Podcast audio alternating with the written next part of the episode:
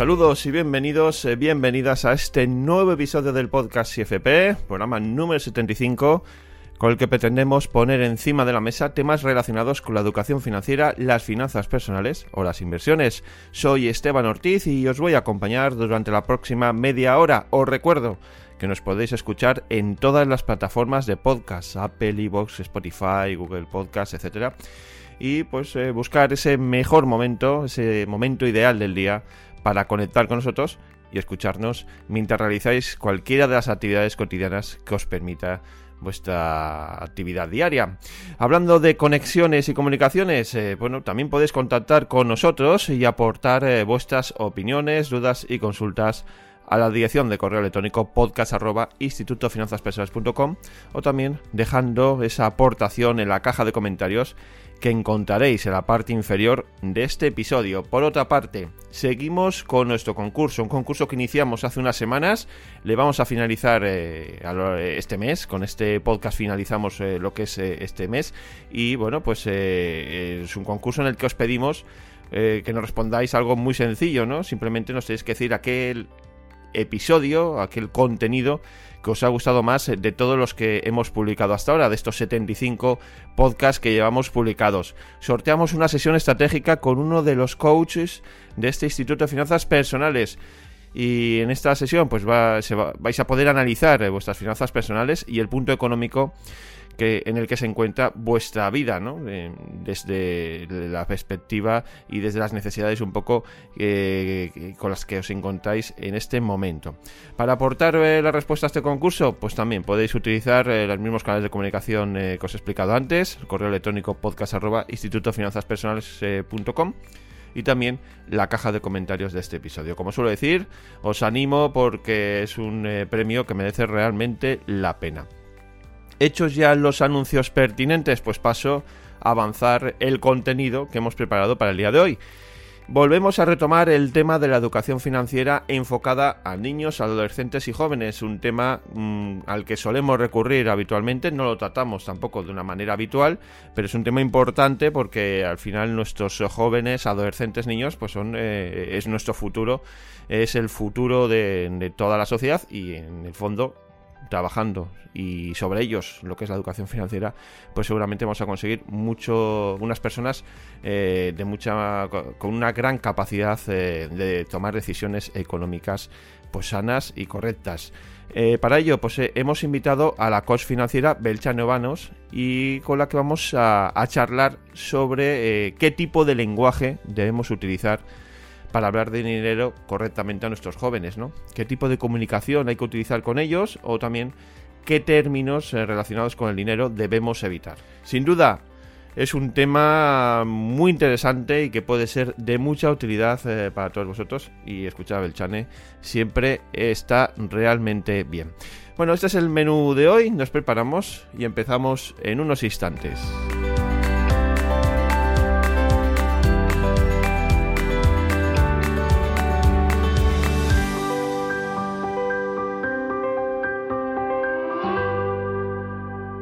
Pues comenzamos ya el programa de hoy. Lo vamos a hacer saludando a la coach financiera Belchane Vanos. Hola, Belchane. Hola, muy buenas, Esteban. Bueno, Belchane ya está con nosotros en episodios anteriores eh, y hoy la hemos invitado para hablar mm, de un concepto, de, un tema muy concreto, que es el, el, lenguaje que debemos emplear cuando hablamos con jóvenes, con adolescentes. Hoy vamos a focalizar este programa en lo que es, eh, pues eso, en, los, eh, la gente que nos rodea, los más pequeños de la casa, podemos decir así, tanto adolescentes como jóvenes, pero bueno, o, niños incluso.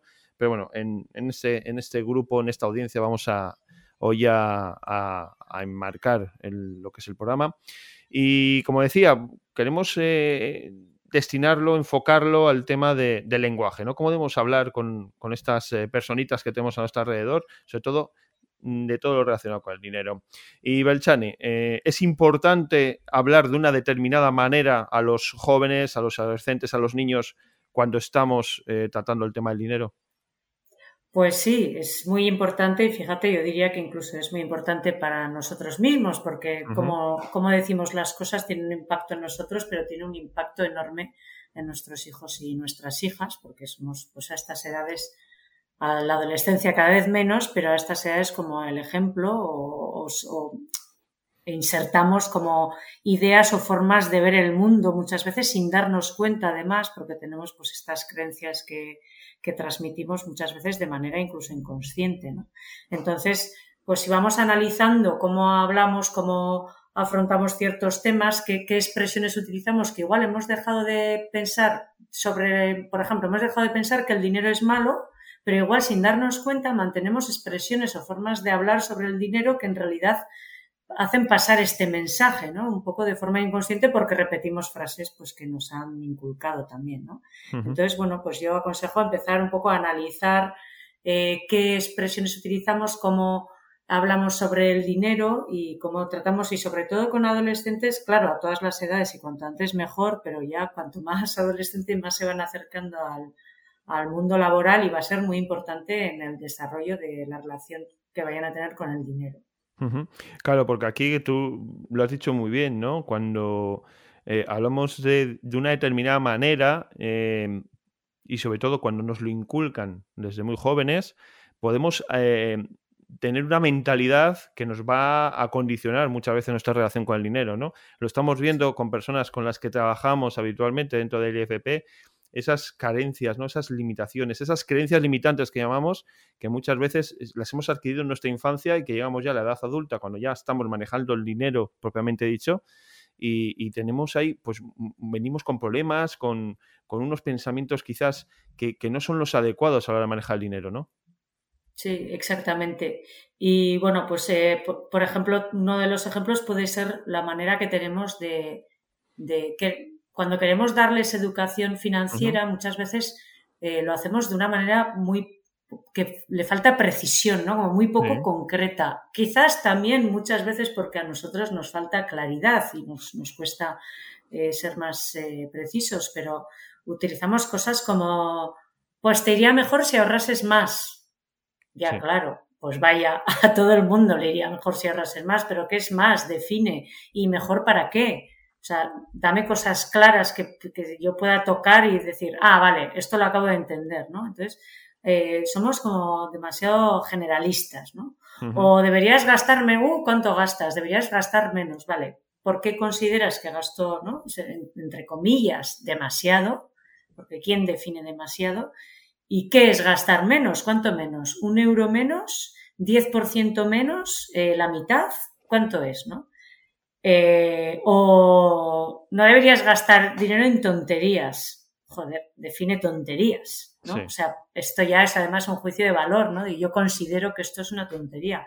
Igual para, para esta persona también lo es si le ayudas a analizarlo, pero igual no, igual te lo va a defender y es súper importante, ¿no? Entonces, eh, pues en vez de decir cosas de este tipo, podríamos decir, por ejemplo, eh, pues fíjate, eh, si, si, tú estás ahorrando un 15 o un 20%, por ejemplo, de lo que ganas, pues le podrías decir, bueno, si ahorrases eh, un 20% más, podrías, según los casos y la realidad de, de esta persona, pues podrías decirle, pues podrías tener para otra vez, si se te rompe la pantalla del móvil, por ejemplo, si ya le ha pasado, que sea algo que, que pueda entender que le haya pasado, por ejemplo, ojo, pues se le rompió la pantalla del móvil y no le llegaba para con lo que se había ahorrado.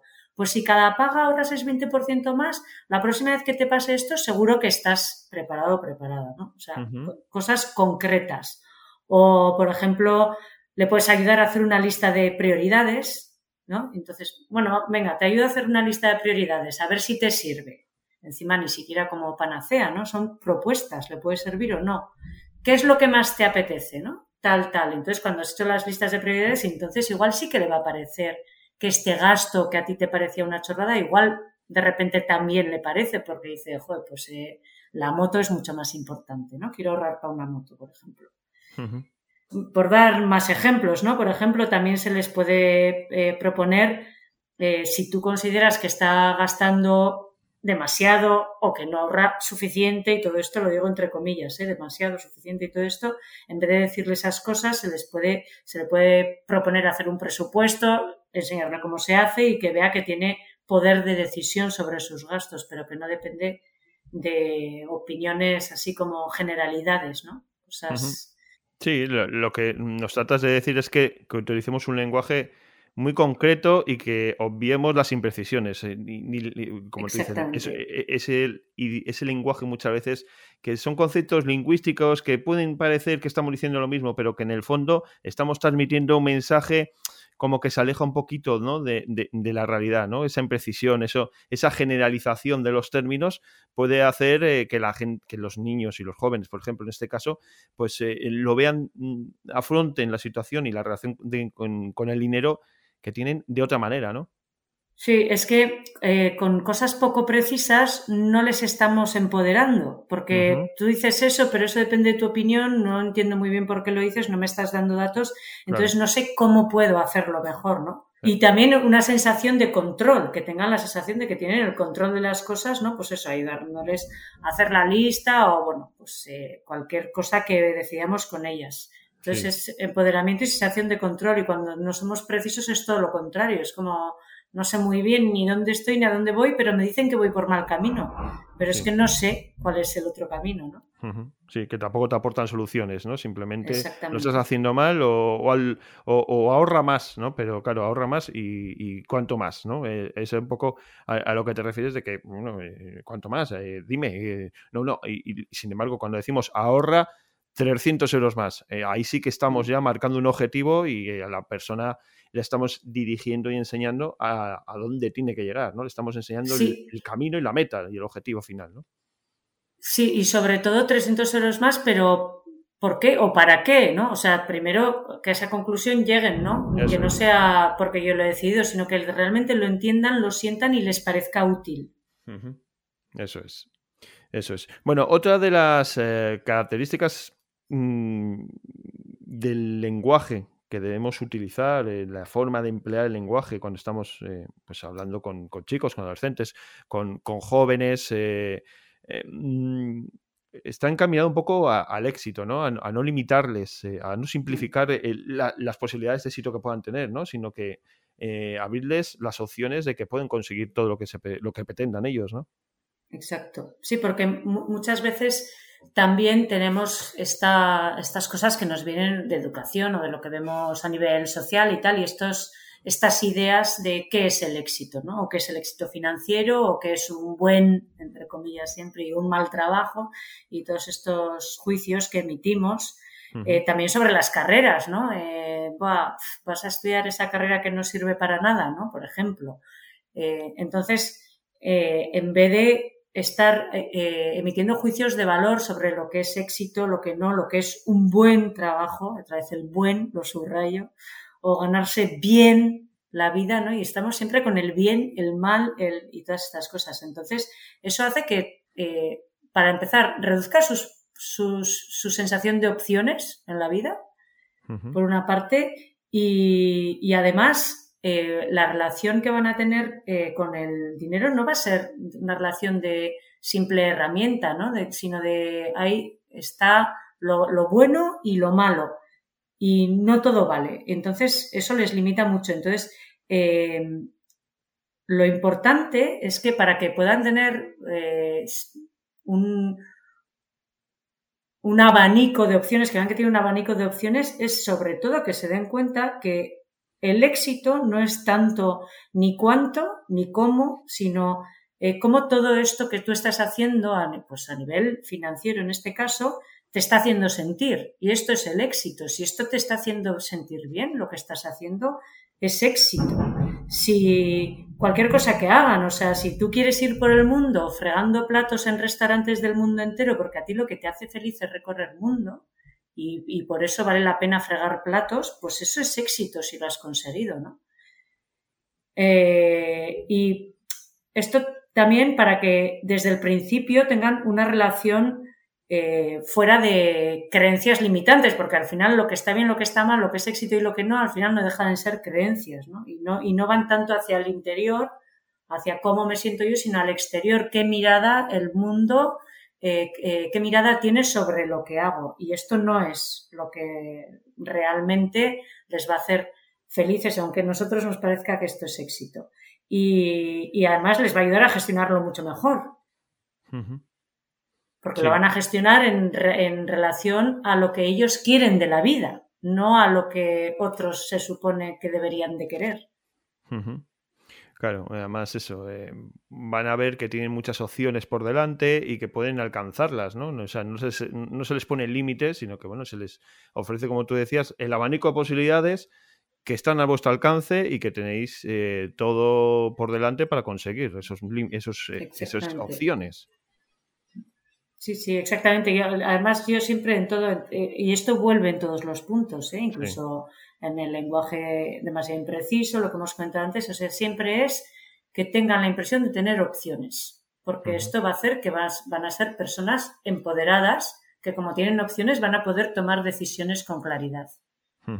Sí, en el fondo eh, está enfocado a que sepan elegir y, sean capaces de, pues eso, de, tener esas opciones en las que poder luego seleccionar y escoger lo que ellos, lo que ellos quieran. Otra cosa, Belchane, que, que quizás también está relacionado, estamos viendo que, es importante evitar la negatividad cuando hablamos con ellos, ¿no? O sea, eh, hemos visto que el lenguaje impreciso, que en el fondo, pues eso, tiene esa eh, eh, nos lleva un poco a la imprecisión, algo que no es del todo claro, ¿no? Eh, pues eso, ¿no? una cierta negatividad. no simplificar el éxito como el segundo punto que hemos querido destacar, pues eso, al final, mm, como tercero podemos decir que si evitamos la negatividad estamos mm. abriendo mucho camino y ofreciendo muchas posibilidades de, de que se consigan cosas buenas, ¿no? Claro, porque tenemos muchas veces, muy a menudo, un lenguaje muy negativo con el dinero, no solo cuando tenemos creencias tipo de que es malo o no me llega o no lo puedo ganar, sino también del otro, de no gano suficiente o necesito ganar todavía el doble, o bueno, siempre como algo, y, muchas veces lo transmitimos. Y por ejemplo, eh, pues eh, si, si te viene tu hijo y te dice, quiero, bueno, a mí voy a poner un ejemplo mío. A mí mi hija de nueve años me pidió un caballo. Quiero, yo quiero un caballo. Ella tiene una amiga que pues vive en una granja y tiene caballo, ella quiere un caballo. Y entonces, claro, no vamos a tener un caballo, eso te lo digo desde ya. Pero no le voy a decir no vamos a tener un caballo, estás loca, o cuesta mucho, no me llega, o cualquier cosa de esas. Le voy a decir un caballo, ¿vale? ¿Quién lo va a cuidar? ¿Tú cuánto, cuántos ¿Cuántas horas al día estás en casa? Y la comida y el esto, ¿y quién lo va a sacar a pasear? ¿Y tú sabes suficiente de tal? Y, no, y entonces que vaya viendo qué supone tener un caballo, aparte de, de, los cuidados, también del dinero. ¿Y tú sabes cuánto cuesta tener un caballo? Vamos a buscar cuánto cuesta. ¿A ti te llega? No. A mí me llega, bueno, quizás a mí me llegue, pero yo fíjate, tengo esta prioridad y esta prioridad y esta otra, y si para tener este caballo, pues igual tenemos que dejar de gastar esto. ¿A ti te apetece que sigamos comprando de esto? Ah, sí. O, vale, ¿tú quieres que gane más? Igual puedo ganar más, igual puedo eh, trabajar un poco más, y, pero igual estoy menos tiempo en casa. Entonces, ver realmente qué suponen las cosas que piden. No se trata tanto de, de vaya chorrada, estás loca o se te ha ido la pinza, ¿no? Sino empatizar. Pues claro que quiero un caballo. Bueno, yo lo entiendo, pues empatizas lo oyes y le explicas cosas, le explicas cómo funciona y entonces pueden entender, ya no van desde lo negativo, sino desde un análisis de la, de la realidad.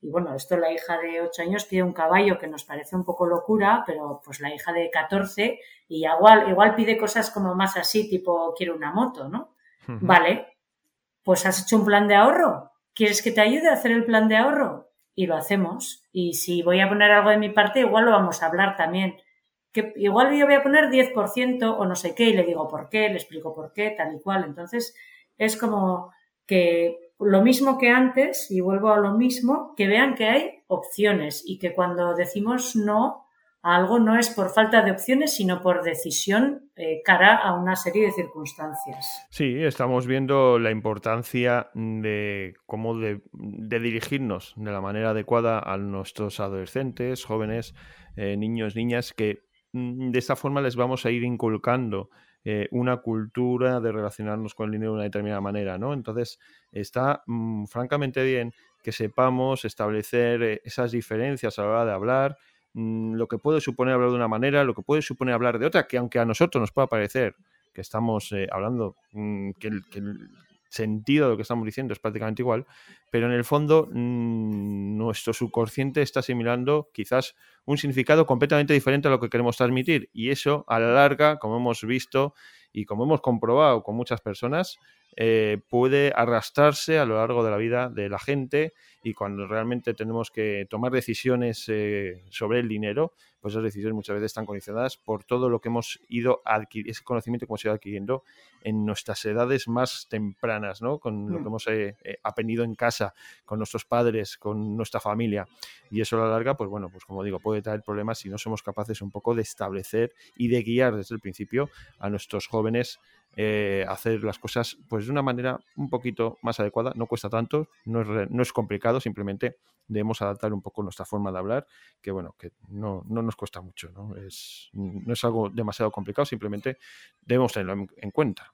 Bueno, y a, ver, y vamos a meter la pata, ¿eh? Yo meto la pata muchas veces, ¿eh? No pasa nada, pero simplemente es ir dándose cuenta y cuando, y cuando metes la pata y si te das cuenta ya has ganado algo porque vas a ir y le vas a decir, mira, lo siento, me he equivocado, vamos a verlo desde otro punto de vista y ya está. y tan contentos. Y otra cosa que quería decir en esto de evitar la negatividad es que muchas veces tendemos a, a coartarles a, que eh, acaben por no formular sus peticiones y sus deseos, porque como todo nos parece o que es demasiado local o que es una locura o que tú que te has creído, pues al final pues simplemente eh, se limitan.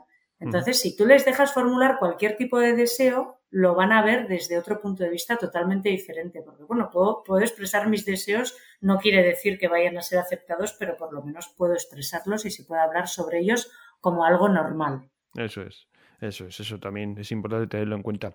Y bueno, Belchane, mm, viendo hasta todo esto que estamos eh, hablando, de, la forma de dirigirnos a pues estos a nuestros adolescentes, em, ¿qué palabras crees tú que podemos evitar o al menos en la medida posible usarlas con un poco de precaución. Vale, pues tengo tres que tienen entre bandera roja y amarilla. eh, caro, caro hay que tener cuidado cómo se usa, ¿vale? No es que esté mal usarlo, se puede decir es caro para mí, pero bueno, siempre tiene como hay como algo bastante eh, bueno, eh, hemos hablado más de una vez y en el podcast he hablado más de una vez de la diferencia entre precio y valor, ¿no? Y bueno, es caro, pues según depende. A ti que te vaya a aportar, igual es caro para ti, barato para otro y tiene el precio ideal para otra persona. Y entonces, si te estás, eh, muchas veces vamos a considerar caro aquello que ellos piden. No, es que eso es muy caro. pues, pues todo lo que pido yo es caro, ¿no? claro, como y a mí no me interesa tanto, a mí me parece caro pero al adolescente o a la adolescente pues le parece que tiene un precio totalmente correcto, ¿no? Entonces tú le puedes decir, bueno, a ver, yo por ese producto en concreto no pagaría ese precio, ¿no? Por ejemplo, o en vez de estar siempre con la etiqueta del caro o del ya, si le añades el demasiado, ya no te digo como el demasiado caro, y ahí le pone como un peso de, de bueno, al final también de alguna manera le quitamos valor a, su, a sus peticiones, ¿no? Otra es, que ya lo he dicho alguna vez, entonces no me voy a alargar, pero son, son los famosos imprevistos, que yo también le pongo bandera roja para adultos. Lo cambio a previsible sin fecha, porque la mayoría son previsibles. Si se le ha roto la pantalla del móvil, es que tenía móvil y es que sabía que esto le podía pasar. Entonces, es un previsible, pero no sabe cuándo pasar. Y si, y si dejas de hablar de imprevistos, eh, desaparece esa angustia de en esta vida me puede pasar cualquier cosa en cualquier momento y no sé lo que, ¿no? Y entonces ya es como algo que simplemente tengo yo que prever. Sí. Y la última, y no es que esta es como amarilla, no es que no, se pueda usar, pero hay que tener cuidado cómo la usamos y sobre todo se puede sustituir algunas veces, que es gastar, que sí, claro, gastamos. ¿Cómo vas a decir gastar? Pues gastar. Pero de vez en cuando podemos usar también, en, vez de gastar, podemos usar también cuando hablamos con, nuestros hijos y hijas, podemos usar asignar. Ah, vas a asignar esa parte de tu paga a tal, a, tal proyecto, por ejemplo, ¿no? Entonces, cuando pones asignar, eh, ya a ese gasto le das como más sensación de control y previsión. Es importante que sientan como que se sientan seguros y seguras gestionando el dinero con esa sensación de lo controlo yo, hago yo la previsión y decido yo. Entonces, cualquier cosa que en su forma de, pensarlo eh, añada sensación de seguridad, les va a ayudar y les va, les va a beneficiar. Bueno, estamos viendo cómo resulta muy curioso esto que dices, ¿no? De, cómo si cambiamos la palabra en vez de por, la palabra gastar por asignar, cómo cambia el sentido de las cosas, ¿no? Que aunque estamos eh, queriendo decir lo mismo, pero lo estamos diciendo de otra manera, de forma que sí que es verdad que asignar es como yo tengo el control y gastar es como mm, es un dinero que se me va en esto, ¿no? Como que no, no tengo tanto el control. Entonces, es muy curioso cómo mm, dando forma y moldeando el lenguaje, muchas veces somos conscientes de que es complicado, que todo en el fondo es educación financiera y la educación financiera eh, pues bueno, durante muchos años ha estado ahí, pues, eh, pues eh, de la mano de Dios. muy poca gente ha tenido educación ni cultura financiera como la que podemos mm. tener ya en estos tiempos en los que nos movemos. Pero claro, yo cuando era joven, pues no recuerdo nada de esto, nadie me ha enseñado nada de esto, ¿no? Supongo que tú te habrá pasado algo parecido. Entonces, claro. Bueno, a mí me enseñaron lo contrario, o sea que. No, pero te quiero decir que un porcentaje muy alto de la población pues ni se plantea ni se ha planteado en su vida, pues eh, cambiar nuestra forma de hablar para dirigir la situación y nuestra relación con el dinero, para hacerla mucho más efectiva, más prolífera, ¿no? O sea, que podamos eh, ser mucho más eh, efectivos a la hora de manejar nuestro dinero que a la larga, pues bueno, pues son situaciones que funcionan, que, que, están ahí y que, bueno, si nadie nos da, nos aporta ideas ni nos ayuda un poco a, cómo lo podemos manejar, pues eh, vamos a hacer las cosas pues como nosotros, con la mejor intención, ¿no? Que pensando que estamos mm. haciendo bien, pero en el fondo esos matices son los que cambian un poco la, la, dirección correcta. Sí, sí, y bueno, sin más, solo para, para poner un poco la guinda, yo diría que eh, estos son solo unas ideas, se puede sacar sobre este tema, la forma de hablar, de afrontarlo, se puede sacar millones de cosas. Eh, entonces, luego, cada, eh, en cada casa, en cada familia, según la realidad de cada cual, también pues vais a encontrar cosas y formas de hacer. Simplemente decir que para mí lo que tenemos que tener presente, o lo que estaría bien tener presente, sería pensar en qué tipo de comunicación puede utilizar que eh, facilite, que les facilite eh, a, nivel de gestión financiera, pero bueno, claro, en, el resto de ámbitos también, pero como aquí, estamos como financiero, que les facilite el empoderamiento, la sensación de control y sentir que tienen libertad de expresión. Bueno, pues nos quedamos con estos tres eh, conceptos que nos dejas, esas tres ideas finales. Eh, importante pues hacer sentir a nuestros eh, hijos, hijas, que, pueden ser capaces de, gestionar su dinero de la mejor manera posible y de llegar a los objetivos que se plantean pues para gastarlo de la mejor manera posible ese dinero. Belchane, muchísimas gracias por estar un día más con nosotros en este podcast del IFP. Gracias a ti, Esteban.